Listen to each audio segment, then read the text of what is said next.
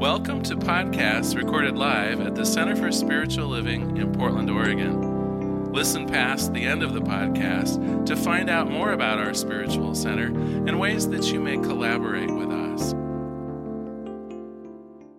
We're nearing the end of Marianne Williamson's excellent book, The Law of Divine Compensation. And if you'll remember, last week we talked about some of the things that stand in the way of us receiving our good, things that tend to, to close up our hearts so that it makes it actually hard for us to receive love, life, including money. That, that really the things that, that made us feel small and poor are the things that keep us small and poor. Well, this week we're moving ahead. We're kind of do, going to do the reverse in a way. And Marianne, Marianne Williamson talks about it is the positive nature of our lives that likewise will tend to open our heart and create more good for us. And I'll start off with a, a, a short quote from her on this. She says, While the power of negativity is clear to most everyone, the power of vigorous positivity receives short shrift. Positivity is more than the absence of the negative, it is the presence through thought, word, and action of the positive possibilities of life. If we're interested in creating everyday miracles, in invoking the most powerful creative manifestations, we must proactively be positive.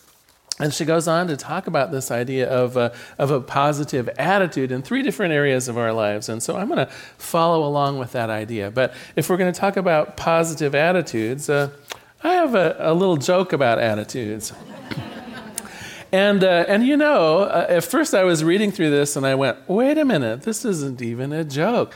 This actually is a quote from a U.S. senator that was made shortly after Prohibition. So, so remember, you know, a long time ago, it was illegal to actually drink alcohol in the United States. And so the congressman, shortly after that law was repealed, uh, the congressman was asked to, uh, to explain his attitudes towards whiskey. And this is what he said.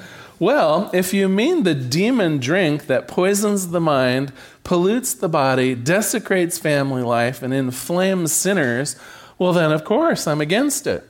But if you mean the elixir of Christmas cheer, the shield against winter chill, the taxable potion that allows funds into public coffers to comfort orphans, well, then I'm for it. and then he went on to say, This is my position and I will not compromise. and, and you know, I, I think that's just about the way it works in life, isn't it? It isn't so much what happens, it isn't so much what has occurred or, or, or, or how life prevents it, presents itself. It's what we think about it. It's the story that we tell. It's the attitude, if you will, that we have about what we see, uh, uh, about what's going on. Literally, the same thing can be presented to two different people, and they'll reach different conclusions. They'll have different ideas. Some people might see it as a negative thing, some people might see it as a positive thing. Well, Marianne Williamson says the idea of positivity, the idea of seeing the world through slight, a slight lens of the positive, she breaks it into three pieces. And first, she talks about being positive in our estimation of other people. And I want to start off by something that you're probably familiar with. Um, gosh, it's it's close to maybe 70 years ago. And of course, they wouldn't be allowed to do this today. But back in the 40s, they did some psychological experiments with school children. And if you'll remember, they took some just completely average students, right? Just completely average in terms of their grades, in terms of their, uh, their scores on, on an IQ test. And as they entered, I think it was middle school, as they entered middle, middle school, they went up to the teachers, again at random, and just said, Now, this student, you're going to have to watch out for, for her. She's a little slow. Uh, you, you, know, her, her grades are never what they could be. Um, just keep an eye out for her. She's, she's really kind of a troublesome student, and, and just know it's going to be a lot of extra work with her and they took someone else, again, completely at random. Again, the students were, were completely equal, and, and the teachers were good teachers. And they told, uh, they told the same teacher about this other, uh, this other uh, student, you know, she just always excels at everything. This, this student uh, picks up things so quickly. You know, she's going to be one of those junior achievers someday. Uh, you know, expect good things for her, and she won't let you down. Well, I don't have to tell you the results. They're well documented in a number of studies. The students that were believed to be poor students, in fact, started failing and the students who were told that they were good students started excelling and getting A's and B's, as you might expect. It was, if you will, it was the teacher's expectations that were fulfilled in the students. I want to scale this up to the whole U.S. right now because I think we tell pretty consistently negative stories about people and places and organizations and right? In fact i, I picked the, the little bit of a joke about congress on, on purpose. Because what's our national attitude about congress right now right? We tend to think they're inefficient, uh, and, and that might be saying it nicely. we, we, we, tend to talk about them as though they're just in it for the money, that they can't ever come up with good decisions, that they're always, uh, you know, spending their time arguing and instead of, what if we're creating that? What if we have been told they're the bad students? What if it is our consciousness of expecting them to be less, expecting them to have trouble, expecting them to fight? See, I don't think this is limited perhaps to this one study. Do you know what I mean? I think that people will rise or sink to the level of our expectation. I, I still remember when I was, uh, gosh, probably about seven or eight, and uh, my, my mom started talking about me being old enough to pick up after myself and to have my room clean. And I think it was not too long uh, in this process that she decided I was messy. And it seemed like even though I did put forth some efforts to pick up my toys and my clothes and get the dirty clothes in the right hampers and all that kind of stuff, that I maybe wasn't all that good at it. But I will tell you, when she started reinforcing that I wasn't good at it, I didn't even try anymore. I rose, or in this case, sunk, to the level of her expectations. And for many, many years, it wasn't until I was living on my own in college I realized wait a minute, I'm not a messy person, right? I was when I was so, sort of expected to be a messy person.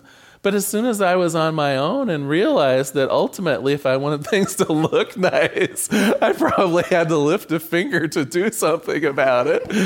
I suddenly, mad as though by magic, became not a messy person. I still remember the first time my mom came to see my little apartment in Eugene, Oregon, and she was like, "Who's cleaning this place?" it was me. I want to suggest that the people that you maybe have the most trouble with in life maybe are under your influence. That maybe the reason you have trouble with them is because you expect to have trouble with them. Maybe those phone calls that you just dread making because you know they're going to be filled with sarcasm and trouble. Maybe those awkward exchanges you have at work where you know that meeting is just not going to go right. Maybe those awkwardnesses with other people and other institutions are because you're literally willing it. You're the teacher. You've been told this is a bad student. So be it. I want to share with you, um, hopefully, a fun little exercise. I would like you, in your mind, to think of a couple people two people maybe that have had a big influence on your life. And I would like one of them to be a positive influence, maybe a role model, maybe a teacher that really empowered you, someone that made a, a positive, uh, and, and, and noticeable effect on your life. And I'd like the other one to be one of those people that's a little more awkward, where the relationship, where the impact was maybe one that would be considered negative. A person in your life that represented trouble in some way. So you got the two people? I'd like you to close your eyes And just imagine them standing before you as though, as though they were in a receiving line, as though you're expecting them to walk by you. And you might think of this as them in line to go see a movie. And the movie is the story of your life. They're participating in the story of your life. And so now, within the inner space of your mind, I would like you to see these folks standing in that line and one by one apologize, forgive, or thank these folks. So, the first person in the line, it may have been that positive change person, it may have been that negative change person. I'd like you within your own heart to either say thank you, to apologize to them, or to forgive them. Whatever seems appropriate. Thank each person for this blessing that he or she gave you, even if the blessing was in the form of a hard lesson. So just thank them, bless them, and then allow the other person to come forward. And, and once again, just look at them within your heart, thank them, apologize to them, or forgive them as necessary, as you feel called. Recognize in both of these people that the divine is present that they are created from that same stuff of the universe, that same divine presence as you are. The second person now bless them for that, that impact they had on you, even if the blessing was in the form of a hard lesson that was learned.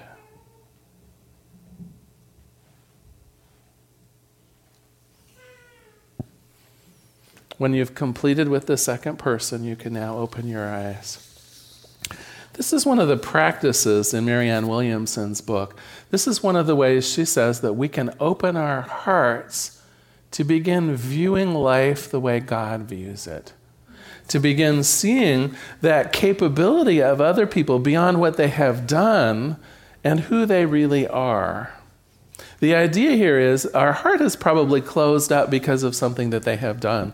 Uh, the, the folks that have had a negative impact on our life probably um, that hardening of the heart, that anxiety that we feel around them or thinking about them, those are the things that have created probably because of their deeds, something that they have done, some way they have shown up in our life.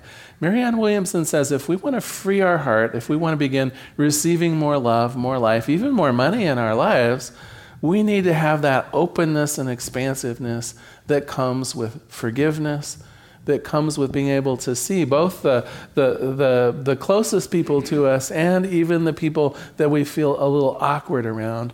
We need to see both of them with equanimity, that, that recognition that here too is God. Maybe making mistakes, even as we make mistakes. Maybe not always perfect, even as we are not perfect, but nonetheless created from that same God stuff. The next thing that Marianne William talks about in terms of a positive outlook, a positive attitude, is simply being positive about life. And you know, a couple months ago, we had a whole series on uh, positive thinking. And so I'm not going to spend as much time on this because that was the heart of that whole series of lectures. But I will give you one example. About 10 or 12 years ago, um, when I was single, I was so very glad to be single. I'd had about three long term relationships in a row. And I got to tell you, it was in many ways the first time since being in college, and even then I was like in a, in a dorm or in a quad. It was really the first time in my life when I was living completely by myself and I was cool with it and I had the attitude that the universe was just going to have me as a single person. And if you would have asked me, I would have said, This is a big blessing. I'm not looking for a life partner anymore. I'm really viewing that the universe, through its message of three really tough relationships, the message is relationships are optional. and I'm taking the option.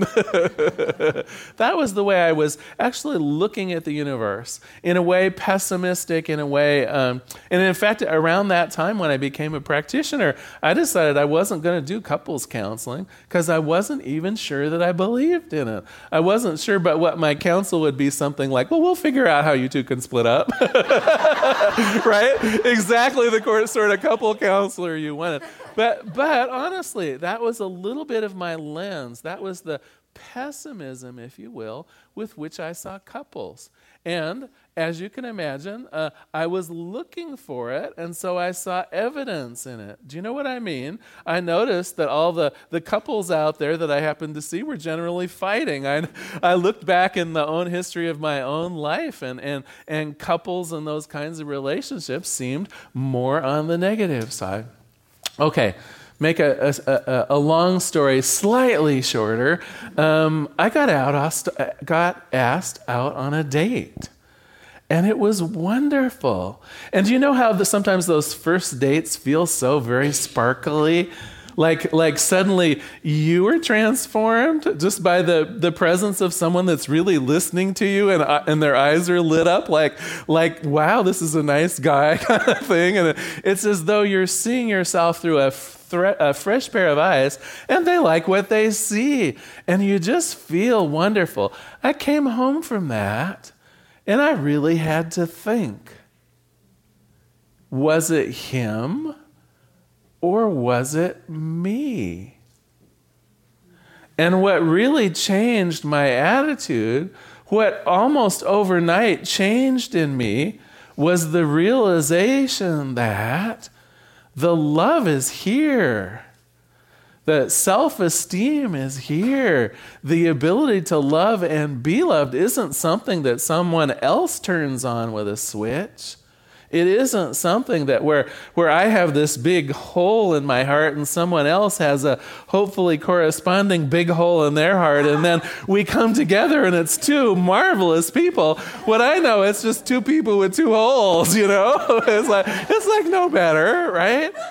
So suddenly, almost overnight, what I realized was love was for me if I was for love, if I would change my view of life, if I would change my attitude, then the universe would change its. And I got to tell you, you know, we're going on eight years together now, and, and my life is wonderful. And it was a pretty abrupt change. It was as though I suddenly put on a different pair of glasses and realized this is way more about me, way more how I view love, way more about me becoming love, me becoming the man that I would want someone to love. That was the epiphany. It wasn't the external circumstances changing at all, it was me changing. The last thing I want to talk about today, Marianne Williamson says the place to start with positive thinking, with positive energy, no doubt is yourself.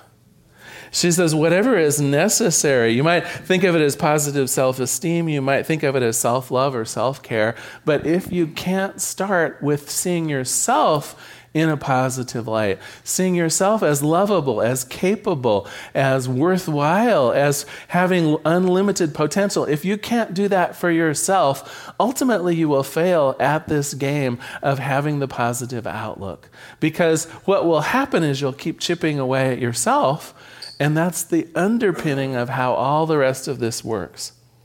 Now, how do you do this? Um, after the first service, someone said, Could you be more specific on exactly how I do this? And I had to laugh a bit because uh, it's true. I don't think that we necessarily view ourselves as perhaps changing our outlook about ourselves, but I would tell you it works just about changing your outlook about any other thing. When you notice yourself doing something, whether it's good or bad, how do you respond to it, right? We're back to the original story of the senator and, and, and the, and the whiskey, right? When you see yourself do something that's kind of silly and stupid, do you say whoopsie like we learned last week and just move on? Or do you really start nailing yourself to the cross? Do you really look through that pessimistic lens? You fool, you've done it again. Do you see? Well, the only way we change this is to first catch ourselves doing it we catch ourselves doing it, and then we change the story. We go with the whoopsie, no big deal. I learned something here. Aren't I smart to notice what I just created? And the next time around, oh, the story is going to be different. So that's what you might do if something goes wrong. When something goes well, you say, Yes, that's so like me. I'm so proud of the way I handled that difficult conversation on the phone with someone. You know, it seems to me I'm getting better and better at handling difficult situations. It seems to me that I can navigate through life each day with a, a little more ease and more grace. Seems to me it didn't take as long to figure out my taxes this year. It seems to me that that whole dating thing isn't as scary as I once thought it was. Do you know what I mean? We see possibilities for good moving forward instead of narrowing the stream, instead of seeing the potential lack, we see the potential expansion of the vista. We see the possibilities in our own life and we claim them. It's nothing short of like introducing a positive prayer into your life, thought by thought by thought. And it's totally our choice, right? We can, we can take the tact of, of, of the world's going to heck in a handbasket, or we can take the tact that the world is going swimmingly well and I'm right in the middle of it. And if we learned anything from that study from the 1940s with the school children, is that the world will tend to respond the way we think it is. Why wouldn't we? Why wouldn't we start telling ourselves that we're the excellent student? Why wouldn't we start telling ourselves that we're the ones who get it right almost all the time, that we're the ones that do things easily, and we will rise to that occasion? I want to use an example. A friend of mine, Ann Cleary, is getting ready for Halloween, and I don't, I don't know if any of you are her Facebook friends, um, but she recently posted a couple selfies. So for Halloween, she's going as Clark Kent right? And the selfie is her in a business suit and the big Clark Kent glasses. And she already has the dark hair, but she had it kind of swooped back in that, you know, that frozen Clark Kent look. And I was kind of laughing about it. But you know what I realized was I think we're all showing up as Clark Kent. There's a super person in there. Do you know what I mean? Now, the things we like about Superman are what? X ray vision. Well, that's not a lot different than us being able to sense through our intuition and really pay attention to what's going on. When we really pay attention to what's going on and listen to that inner voice, that, that higher wisdom self, that's the x ray vision, my friends. When we think about his superhuman strength, is there anything stronger than our intentions put into the creative power of the law itself? We would be leaping those tall buildings if we gave ourselves a chance. See, I think we've got the Clark Kent syndrome. And what's scary about it is it's not all that bad. Have you, have you noticed in the Superman movies, Clark Kent is getting handsomer and handsomer? He actually looks okay, and he's kind of a nice guy to be around. He's kind of one of those people that gets things done around the office, and, uh, you know, maybe not the most exciting person, but actually kind of a good person. Do you see the danger in this? If we lock ourselves in as Clark Kent, right? Reasonably good looking, reasonably good around the office, interacts with his coworkers with a, a nice amount of decency and goodness, right? You'd have him babysit for you. Are you going to settle for that? I think it's time to put the cape on honestly, honestly, what I know about each person in this room is underneath that three piece suit, there is something magnificent. Magnificent. Capable of so much more than what we're doing right now. Absolutely capable of it. And I would even say, blessed with it, assured of it, capable of leaping the tall buildings, capable of the amazing strength and x ray vision. We all have that capability But I often wonder are we doing almost the reverse Clark Kent thing? He wore the disguise so that other people wouldn't know he's Superman. I think we wear the disguise so that we don't know we're Superman. I think we've convinced ourselves that the mild mannered, you know, newspaper reporter that's, you know, kind of bland is the best that there is, that the best that we can do. And I simply say it isn't so. It is not so. Each person here has the super person inside. Each person here is that higher wisdom self. Each of us is part of that divine process that created all life on this planet. And God does not make mistakes and God does not make junk. You are simply amazing. And I challenge you, this is your homework, I challenge you as I challenged myself. Yesterday morning, I looked in the full length mirror and did, an, and did a good appraisal of myself. And I said, Are you Clark Kent or are you Superman? and then I asked again. And then I asked again. And in the end, I finally had to admit to myself, I have some work to do to be what I already am. Now, I know that sounds silly. I know that sounds silly, but I have some work to live up to my potential, and I'm game for it because I know that it won't be hard. Why would it be hard to be me? Right? All I'm asking is that you throw away some of the trivialness of our lives and be what you were born to be. Born what's in uh, to be what's in your DNA, to, to be authentically, outrageously, wonderfully you. The Clark Kent is the disguise. It gets you by. But who just wants to get by? I'm going to close with a prayer today. But I would ask for your cooperation tomorrow in the mirror. Are you Clark Kent? Or are you super? Let us pray. There is one power, one presence, one life, one goodness. There is that one thing that is everything. Now, I call it God, but whether it's called Allah or the divine feminine, whether it's called Brahman, the name matters as little as it is. What is true is that it is the vastness and the power of all creation, that which did the creating and the creation itself, God. And on this day, I claim in the fullness of my own being that I am part of that intelligence and perfection of God. As it is true for me, it is true for each person within the hearing of my voice. Each person here is also that super, that powerful, that lovely, that intelligent, that joyful, that peaceful. Each person here has the capability of truly being that God force in the world. That's what's beneath the Clark Kent suit. That is the truth of each one of us.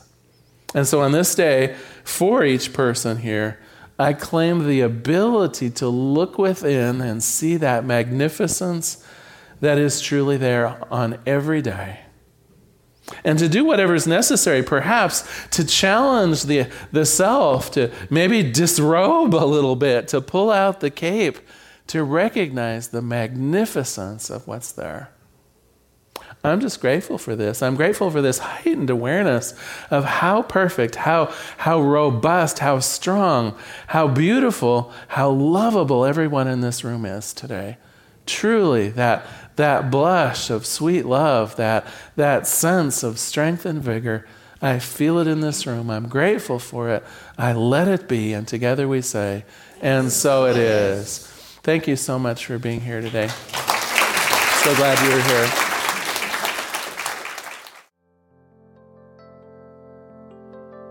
Hope you enjoyed today's podcast. If you happen to be in the Portland, Oregon area, we'd love to have you visit in person.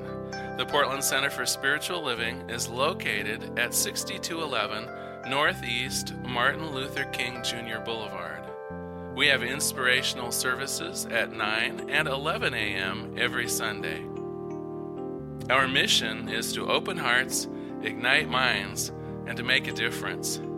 If you'd like to support our center and its podcasts, you can donate online at www.pcsl.us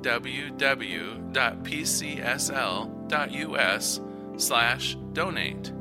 Our website is also the place to learn more about what's going on at the center or to contact us. Allow us to become part of your extended community.